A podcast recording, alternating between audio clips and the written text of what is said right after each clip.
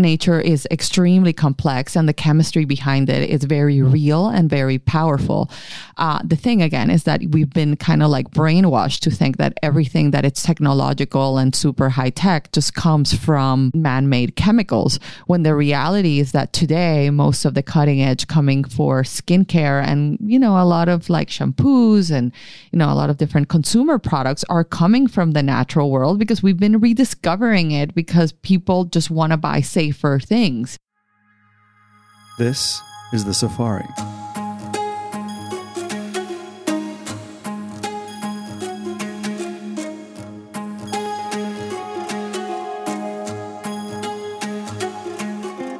The Safari is a tour around the consumer, brand, and retailing industry. And we have the great privilege here at my company, Traub, to really be exposed to many of the great minds of the industry who are forming and shaping the future of many different parts of the consumer brand and retail world. And I felt it was quite interesting for us to be able to not only learn from all of those people as we do every day, but uh, memorialize it into a podcast which could then be shared with many of our friends and clients and, and you, obviously, the listener. Hello, everybody. This is Morty Singer, and today I have Tata Harper, the founder of Tata Harper, her brand, beauty brand. She is a Colombian native who came to the United States and built a business in Vermont in the beauty space, skincare, a sustainable brand, very much um, ethics driven and able to really promote a side of the business that's very hard to do, uh, which is to provide clean, sustainable products uh, to a consumer who is incredibly keen to see and, and learn about what's in the products that she puts on her skin. And in so doing, Tata has created a lifestyle brand. Uh, really, it's been 10 years, uh, but really, she has, in a very short amount of time, um, become one of the stewards uh, of the industry. And I would say, in, in, in the whole consumer industry in general, she has been one of the leaders now in this space. And it's a wonderful treat to have her with us today. And we've got lots to talk about. So let's get started. All right, everybody, I'm here with Tata. Thank you so much, Tata, for joining us. You're welcome. Thanks for inviting me. It's a busy time of, of, of yeah. I don't even want to say, you know, what's going on outside Please these walls don't. today because Please it's just, don't. it's that time at the recording of this podcast. The world is a very strange place. Um, but uh, so you, but you actually, you have lived in Vermont where your farms are. You're, you're in New Canaan now living, but at least you're not living in New York City. To tell us a little bit about um, how you started your company, about the whole Vermont experience and uh, and the, the the provenance of of Tata Harper. Sure. So let's see. So I am Colombian. I'm a Latin woman, which a lot of people don't realize. They think that I'm a Vermont native, several generations in Vermont, when that's not the case. Um, I mean, I grew up in uh, in a quintessential Latin town called Barranquilla in the coast of Colombia. That is a super happy town full of people that uh love dancing love beauty so my my life was shaped from a very young age around beauty because my mom and my grandmother were obsessed with beauty so um, I carry that with me from a very young age about like you need to cleanse, you need to moisturize, like you really need to take care of your skin. So for us Latins, uh, beauty is not necessarily like a chore or something annoying that has to happen, but it's something that we just do for pampering ourselves and make ourselves feel good, look good. And it's, it, you know, we, we bring that angle into beauty. So like for us, more is more Mm-hmm, when it comes to beauty. Cleansers, eye creams, serums, multiple moisturizers, it's all very uh, ingrained in the culture. But I am not a In beauty the com- Colombian culture. in the Colombian culture, yes.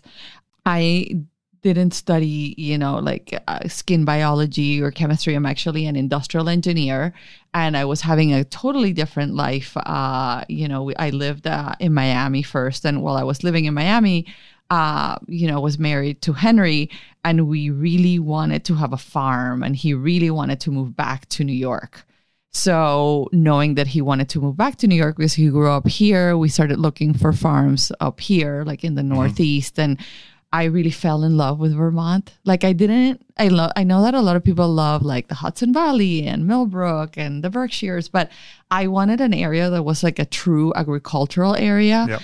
And uh, and I found that in Vermont and I fell in love with the place. We bought a farm almost So was this was this before Tata Harper? Of course, the, the yeah. brand. This is just life. Yeah, life. You know, I I hadn't I wasn't Tata Harper back then. I was Tata Guzman, and then basically uh, we uh, we bought the farm. And when he decided to move to New York, I didn't I didn't like living in New York. It was a little too intense, and I was also starting the company, so the, all the social aspect of New York wasn't letting me really focus on my business.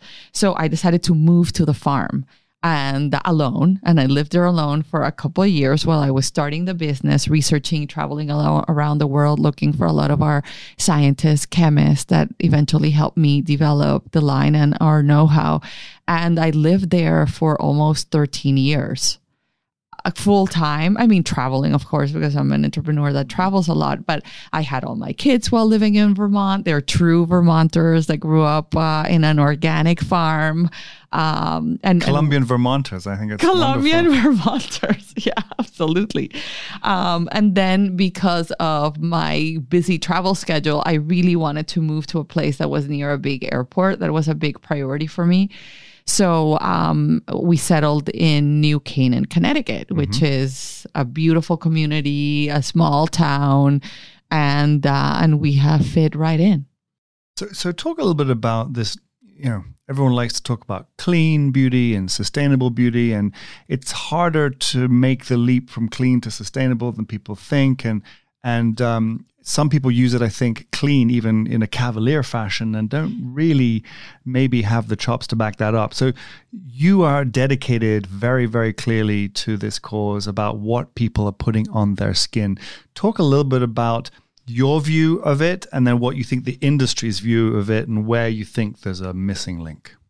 Maybe you're the missing link. Well, uh, let's see. When I started the company, I mean, the mission that I had is that I wanted to provide people products that were super high tech and that were very efficacious because that is the role of skincare and that's the only reason why people buy skincare.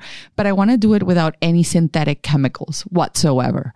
Uh, this idea of clean didn't exist back then. It was all about being natural and organic, and and I basically developed a line that was both natural and organically certified, and um, and and it's really hard. It's really, really, really hard. It took me almost five years to develop. that's three reallys right there. Really, really, really hard. yeah, it was because it was really now, intense. why is it so hard? because you know when i when i launched uh, I had no idea about the industry, right? So I just wanted to put my energy, like all of my enthusiasm, into trying to develop a product that was completely non artificial. And when you speak with a lot of uh, experts from the industry and people that have been doing it for a long time, you know, they take you through the typical route of starting a skincare company where it's like, we need a great name, we need a great packaging, you need a great marketing story. So this is going to be great to bring your farm from Vermont into the into the skincare and let's try to get the products as cheap as possible and let's invest all your money in social media content right? And also you're able to get all of the all of your product as cheap as possible because you're basically repurposing formulas that already exist that are already existing in different labs that already exist in the market with different names with different scents with different in- hero ingredients and I completely rejected everything about that, which was really hard to do because you're hiring all these experts to show mm-hmm. you how it's done. And then all of a sudden you're like, oh, but wait, I, you know, I really have this fantasy about my products that I used to buy from Switzerland mm-hmm. and, you know, that they're made in the Alps and with this technology of I don't know what. And, you know, you're bought into that whole idea. And then all of a sudden you're behind the curtain. You're like, wait, what? This is how it works. Like, no, I am not That's starting this beauty company to do that and repurpose things that are already in the market and just call it a new name. So I had to develop the formulation know how from scratch because it wasn't necessarily about avo- avoiding parabens or just adding like one or two natural chemical ingredients into our products but i basically re-engineered the way that the form the structure of the formulas were done and how to do it with natural raw materials so, for example, in order to have a formula, it's much more than the actives, right? The ingredients that are there to make your skin beautiful, reduce wrinkles, bring antioxidants. I mean, whatever the claims are, you also need preservatives. You also need emulsifiers. You also need thickeners, stabilizers. I mean, you name it. There's a whole array of raw materials that are part of a formula. And then, like, how do you do that with natural raw materials? No one knew how to do that. It's like, okay, you'll be paraben free, but we're going to replace parabens with phenoxyethanol, which is another synthetic chemical that no one really knows about. And to be able to basically re engineer every aspect of a formula took a really long time instead of five months, which is the typical development time of a typical skincare company. It took me five years with eight chemists to help me along the way develop everything from complete new natural preservation systems, natural emulsification systems, natural. Uh, and then I also was very a- adamant in the fact that I didn't want to just focus the line on one ingredient. Like a lot of brands just have like the melon, the vitamin C, the algae, the whatever. I wanted to really bring technologies from all corners of the globe and uh, and again because i am not like the scientist that found this like botanical in the amazons and i'm creating a whole range around this one mm-hmm. botanical mm-hmm. and i'm also not a skincare line that it's all about like the microbiome or cellular biology or you know like i am open to all sorts of technologies coming from all parts of the world uh, I wanted to be able to incorporate that into a product that was multi-purpose, multifunctional, and that worked really, really hard for your skin. Aside from the fact that everything came from nature, so that took a real development time. So when you think about the the the products, there's the consumer products business, but you're also, I think, this ties back to some of the cultural elements from your background, uh, your the Colombian culture, and maybe about the ritual so your products are obviously designed also not just from a marketing perspective. This isn't just marketing for you. No. You're you're trying to actually tell people to how to develop a routine that comes from your experiences in your your life. So talk about the the sort of the duality of the brand, really trying to create ritual daily habits that combine yes some of your products but also I guess have some mindfulness to the usage of your of your brand. Yeah, absolutely. And actually, it, it is such a focus on that that when I launched the brand, uh, there was a point that I had like six products, and people were like, "Okay, let's launch." And I was like, "No, I need twelve because I need a the regimen. You know, I really need the regimen. I need all of the pieces of the puzzle from cleanser to essence to serums to moisturizers. So I, uh, since I launched the brand, I started uh, this beauty classes that I've been traveling around the world doing beauty classes and really talking about our beauty philosophies and how to take care of your skin according to us. Uh, because I am a huge believer that that daily AM and PM rituals are really important so you can have the best skin. A lot of times, a lot of people want to have the best skin, but just by moisturizing and uh, putting sunscreen well, that's not conducive of having like the best skin of your life, right? So um, that educational aspect and inspiring people to take care of their skin has been very, very important since I launched. We talk a lot about uh, companies being inside out, uh, turning themselves inside out to be able to show the transparency of their supply chain, of their ingredients. Uh, to what extent have you found that being fully open about what you put into your products, I guess it's really part of the strategy, maybe even, but but that the customers genuinely resonate with that transparency? I feel that it's some. I mean, when I started the brand I wanted to create a company for the future, right? So I ingrained in the DNA of the brand a lot of things that I thought that didn't necessarily have to be done because of marketing, but because that's the way to do business in the future.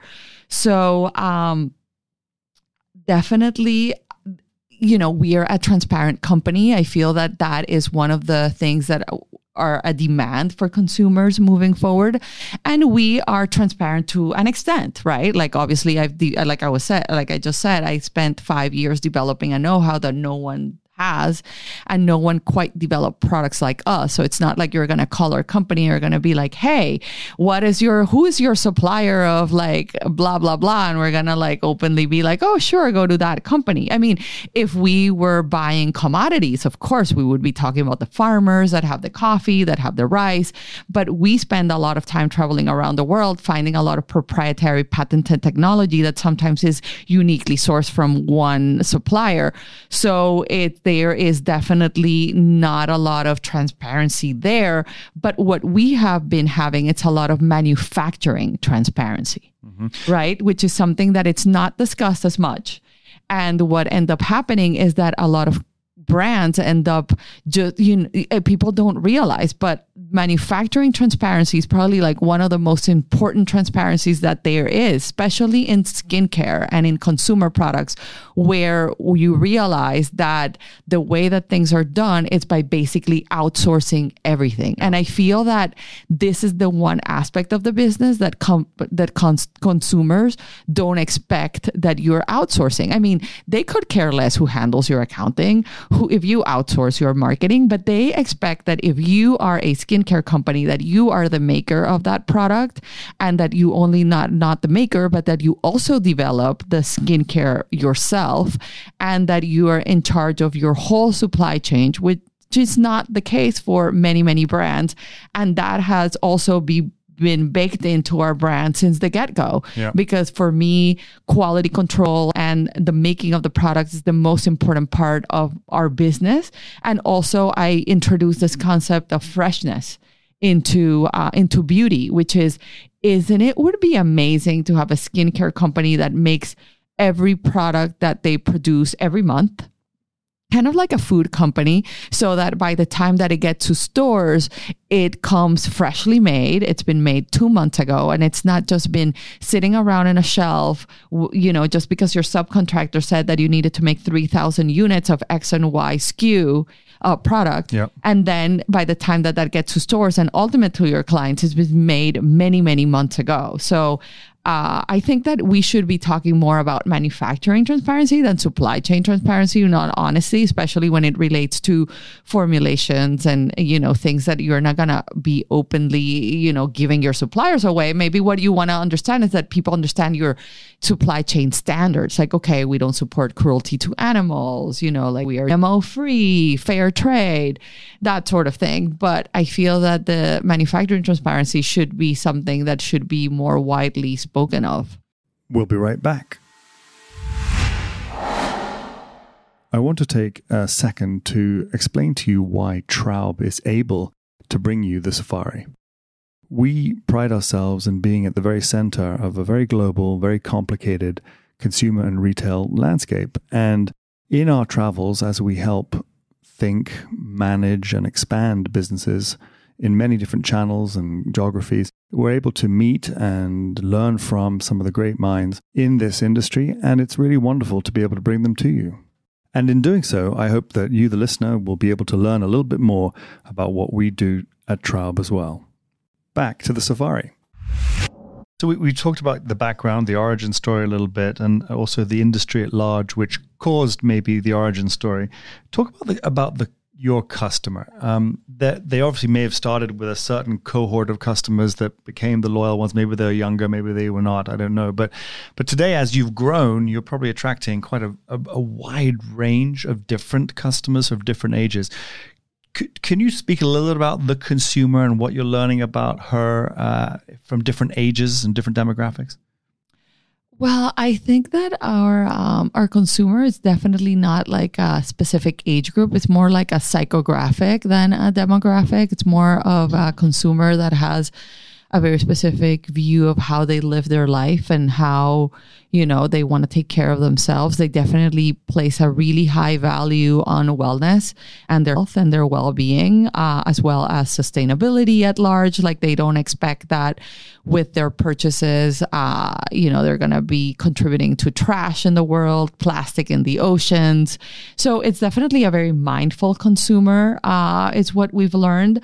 Also, we have a consumer that is purely interested in the efficacy part. Like I don't have, I, can't deny that. I mean, our products are very, very, very efficacious and includes multiple technologies from all over the world. So people do see results on their skin right away. And I feel that that is a consumer that right now is growing for us because, you know, m- women just talk about beauty and, and, and word of mouth and beauty is very important. So a lot of times people are like, what are you using?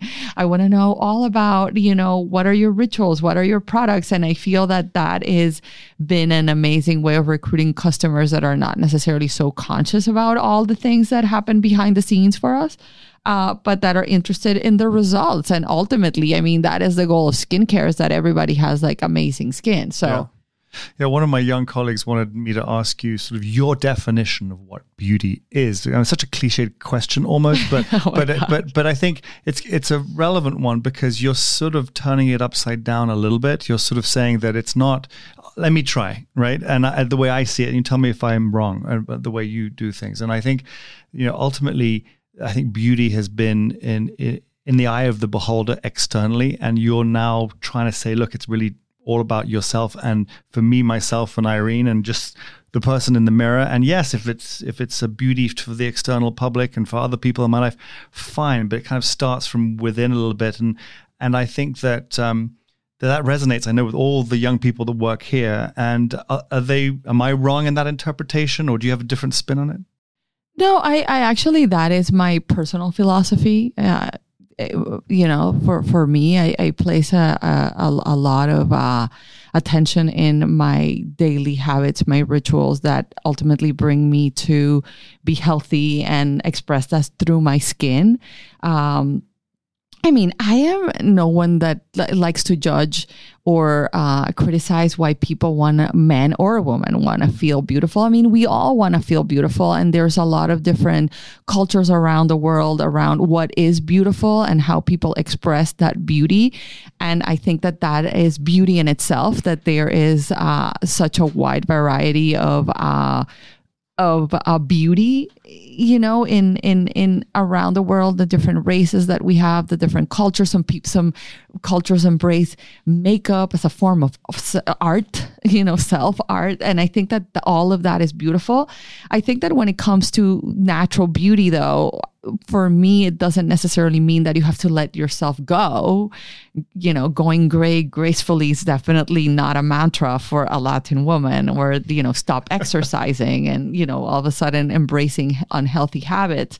Uh, but what we really want to propose and bring to the table is this idea that you can be beautiful in whatever way you want, but without necessarily using synthetic chemicals. Because I feel that that's been one of the biggest challenges as I launch is this idea that you need synthetic chemicals to be beautiful and that you need to be polluting your body and the environment with all of this, uh, you know, controversial chemicals. And what the mission of the, the company has always been to show that you don't need that that you can be beautiful with makeup, without makeup, in any other way, uh, without needing synthetic chemicals, because we've had 50 years of kind of like brainwashing or marketing just like one specific angle of the, you know, of the formulation aspects, which is that the only science that exists is, comes from synthetic chemicals when it's really not true. I mean, if you look at a lot of pharmaceutical companies, they actually are there in nature researching plants and getting inspired to synthetically produce cures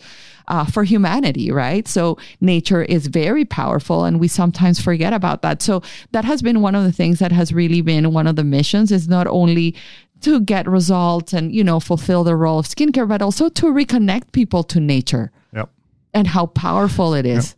Yep, yep, yep. I couldn't agree more. So the other two areas I want to touch on, the two sort of significant buckets I think that people listening to this podcast love to hear about is one, sort of the entrepreneurial aspect of all this. And the second piece is the future. So let's start with the entrepreneurial side. So it's been a 10 year overnight success, right? Everyone thinks it's all, okay, look, Tata Harper, fantastic brand. It's crushing it. And, you know, it's taken 10 years and a lot of blood, sweat, and tears. And you have obviously had to take on investors and like everybody else. And you've had to go through all of that. And you've had to, you know, build a farm in Vermont and you've had to do distribution deals and partnerships with stores. And, so, talk about some of the challenges of being an entrepreneur in general. Forget that you're a beauty entrepreneur, just entrepreneur. How was it? What are the what are the one or two or three things that were unexpected that you overcame?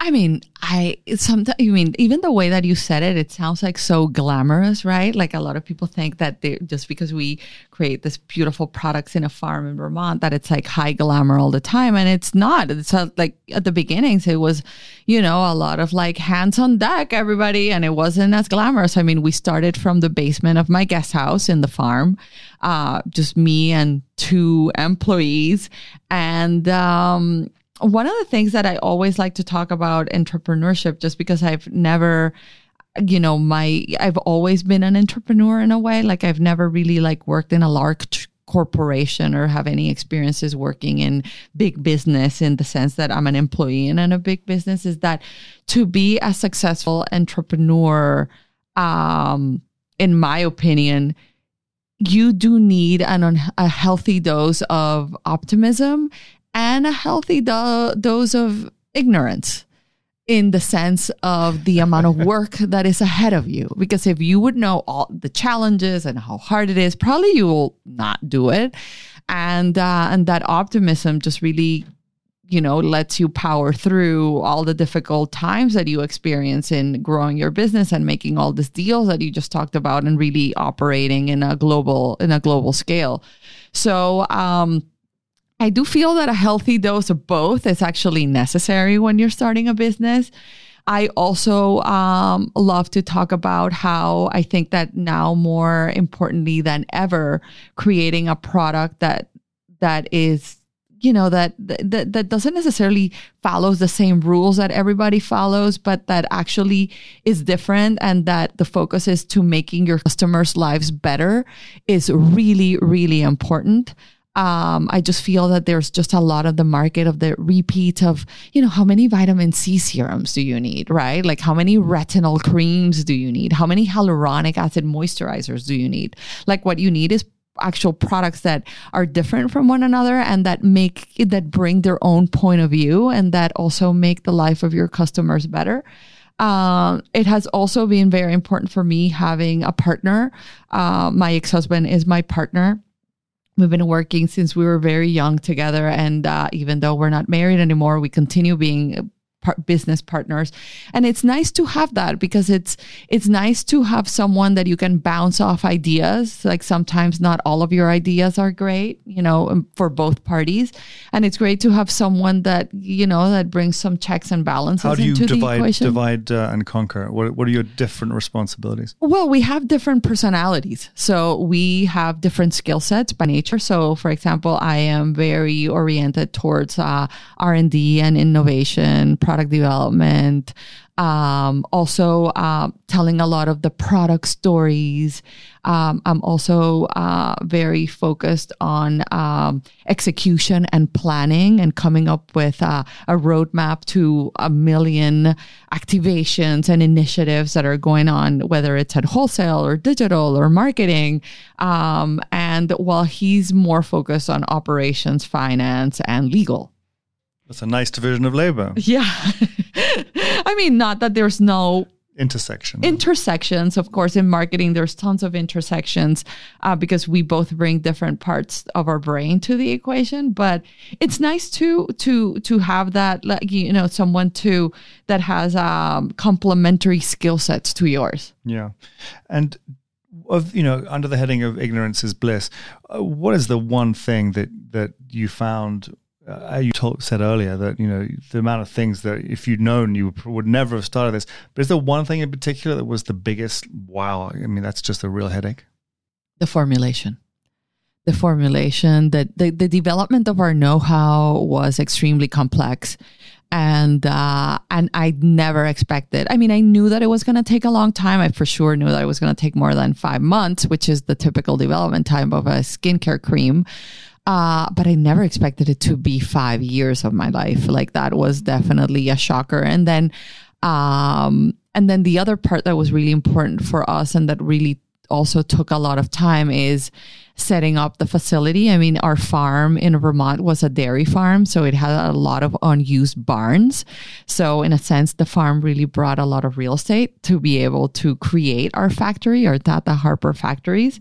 Uh, and that took a tremendous amount of energy in comparison to everything else, which is nice to see now in retrospect because a lot of times a lot of entrepreneurs spend a lot of time developing a product and then the difficulties comes around selling it.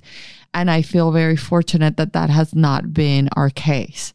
Um, not that there's not been little headaches here and there along the way, of course, but uh, you know, maybe those were two of the most intense things. And then as the business grows, obviously having the right team members, recruiting the right people, and then also making sure that you are in constant communication with the right people. I mean, I feel that my role as a CEO changes so much. Uh, I feel that like every 18 months, I'm doing something different just because I'm all about working with the teams that need me the most. Um, so uh, also being flexible and adapting to that and not to being too rigid and trying to be as flexible as possible. It's also been a very important uh, part of being an entrepreneur.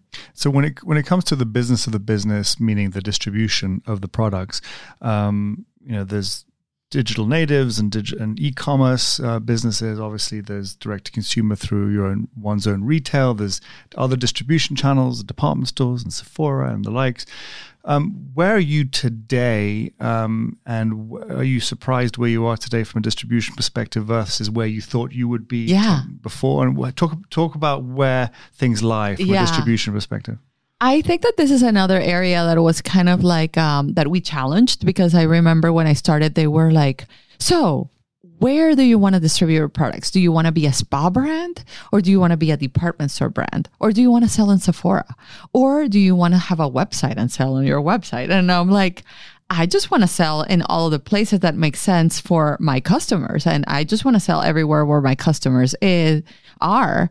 And eventually we're in all of those places which is kind of like also a little bit of an anomaly. Like back then when I began, there was very, the distribution was highly specialized and you couldn't really play in all of these places.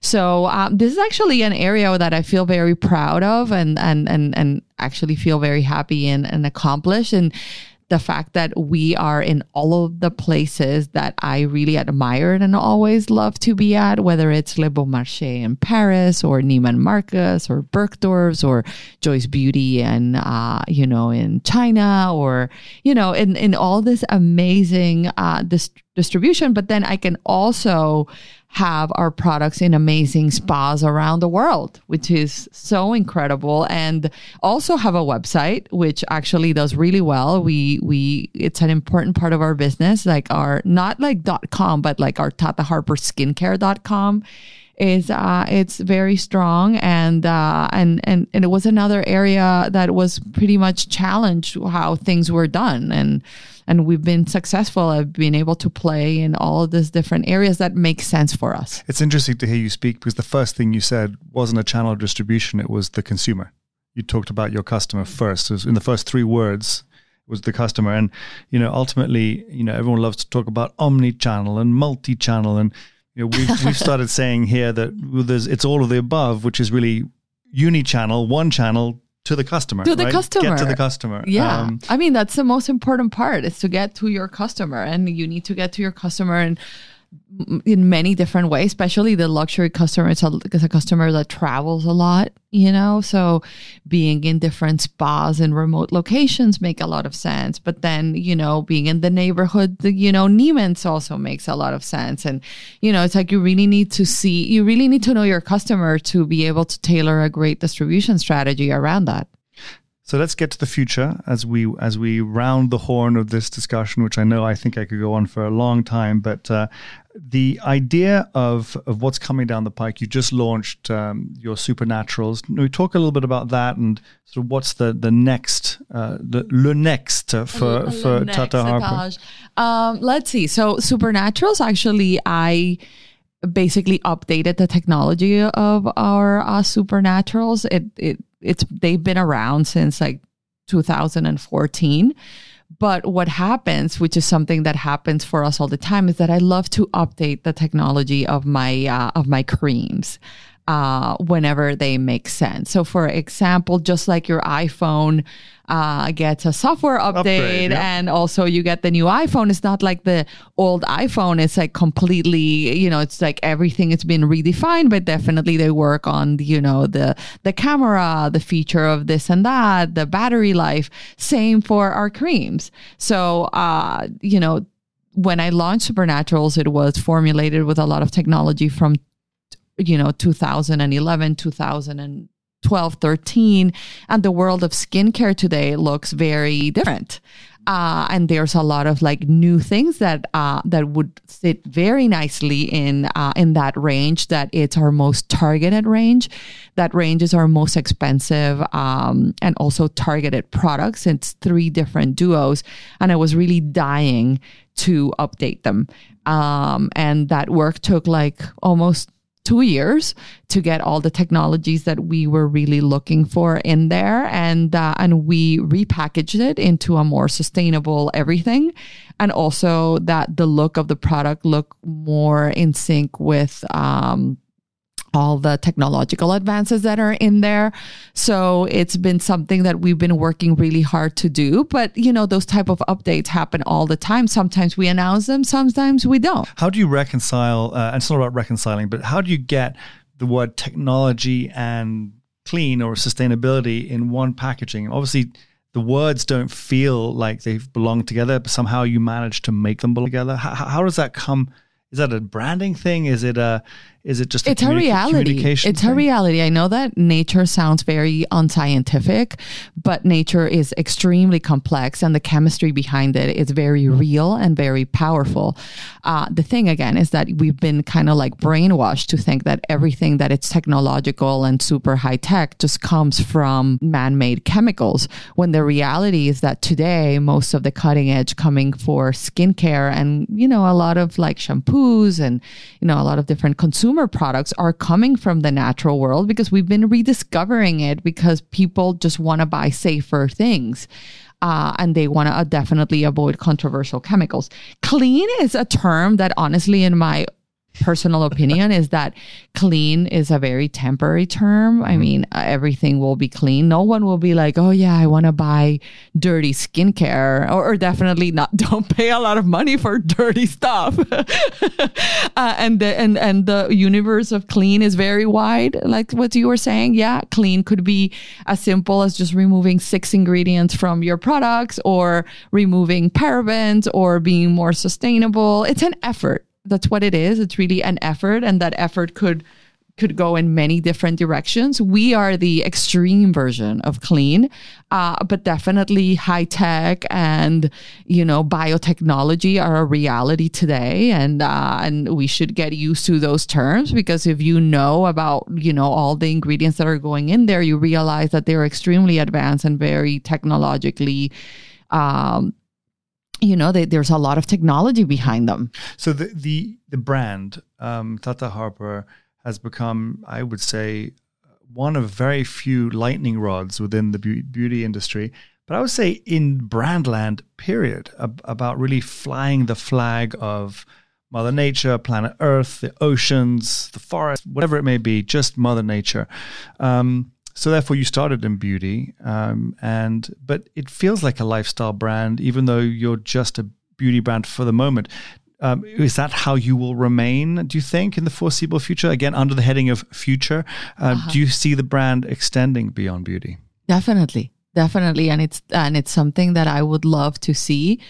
I have stayed pretty consistent with skincare just because it's where I see the biggest gaps in the market. Um, I there's not a lot of what we do out there, even though now more and more brands sounds like they are. They're really not when you dive deep into what they really stand for. So for me has been really important to increase the portfolio and the offering to my clients. So we've stayed pretty true to skincare, which has been our know-how. But I would love to extend beyond skincare, uh, and and we will, and we definitely will. Um, I mean, in the next two to three years, um, we're gonna still be in skincare we're actually this year launching uh, a line that uh, you know it's our 10 year anniversary so i've been working for almost two and a half years in this line that it's for people that have very sensitive skin and uh, sensitized skin that might have trouble making a switch to naturals because there's a lot of like natural irritants or allergens or things that make life complicated when you have uh, barrier issues in your skin like skincare barrier uh, problem. So uh, it's it's a big launch, and and it it's a line that is supposed to be more inclusive. It's an effort to include more people in the conversation and also allow them to get all the results that we provide without compromising anything. Because honestly, like when you have sensitive skin or sensitive skin,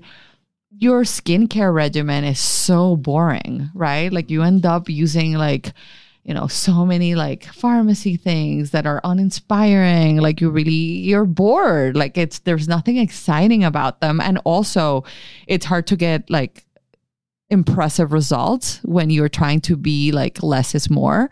Um, so here for the first time we're showing people that you don't have to go that simple. So mm-hmm. um, so it's really really exciting. But yeah i would love to do fragrance shampoos um, home uh, maybe I, I haven't gotten that far. Maybe eventually. I mean, I, you know, this definitely you can do a lot of different things. Yeah, you sure can. One thing at a time, though, right? Correct. So, uh, give, giving you now the last word as we as we end here. Are there any charities, brands, initiatives that are dear to you, that are interesting to you, books even that you you're reading that you want to share with the listeners?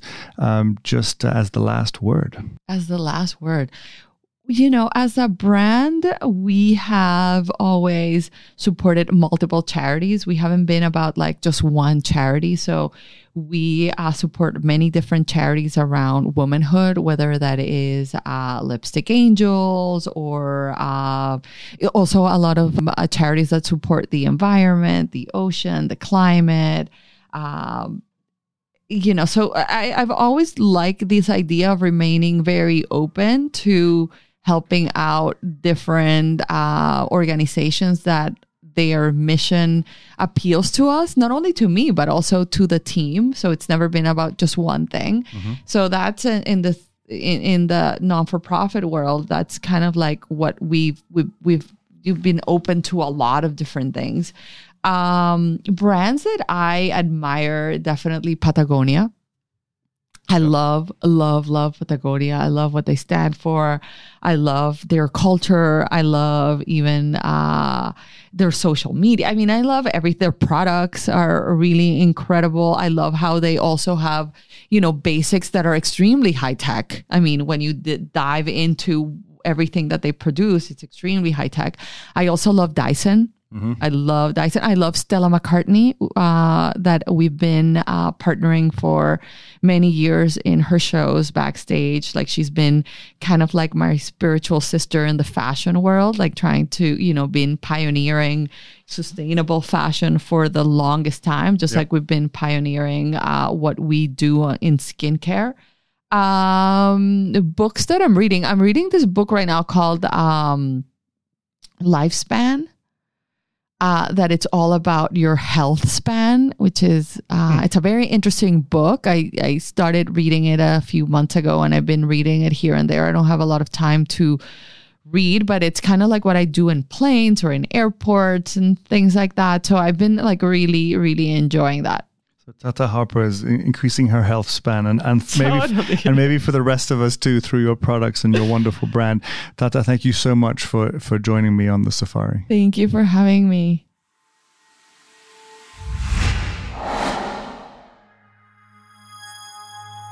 If you want to learn a little bit more about Traub, you can go to traub.io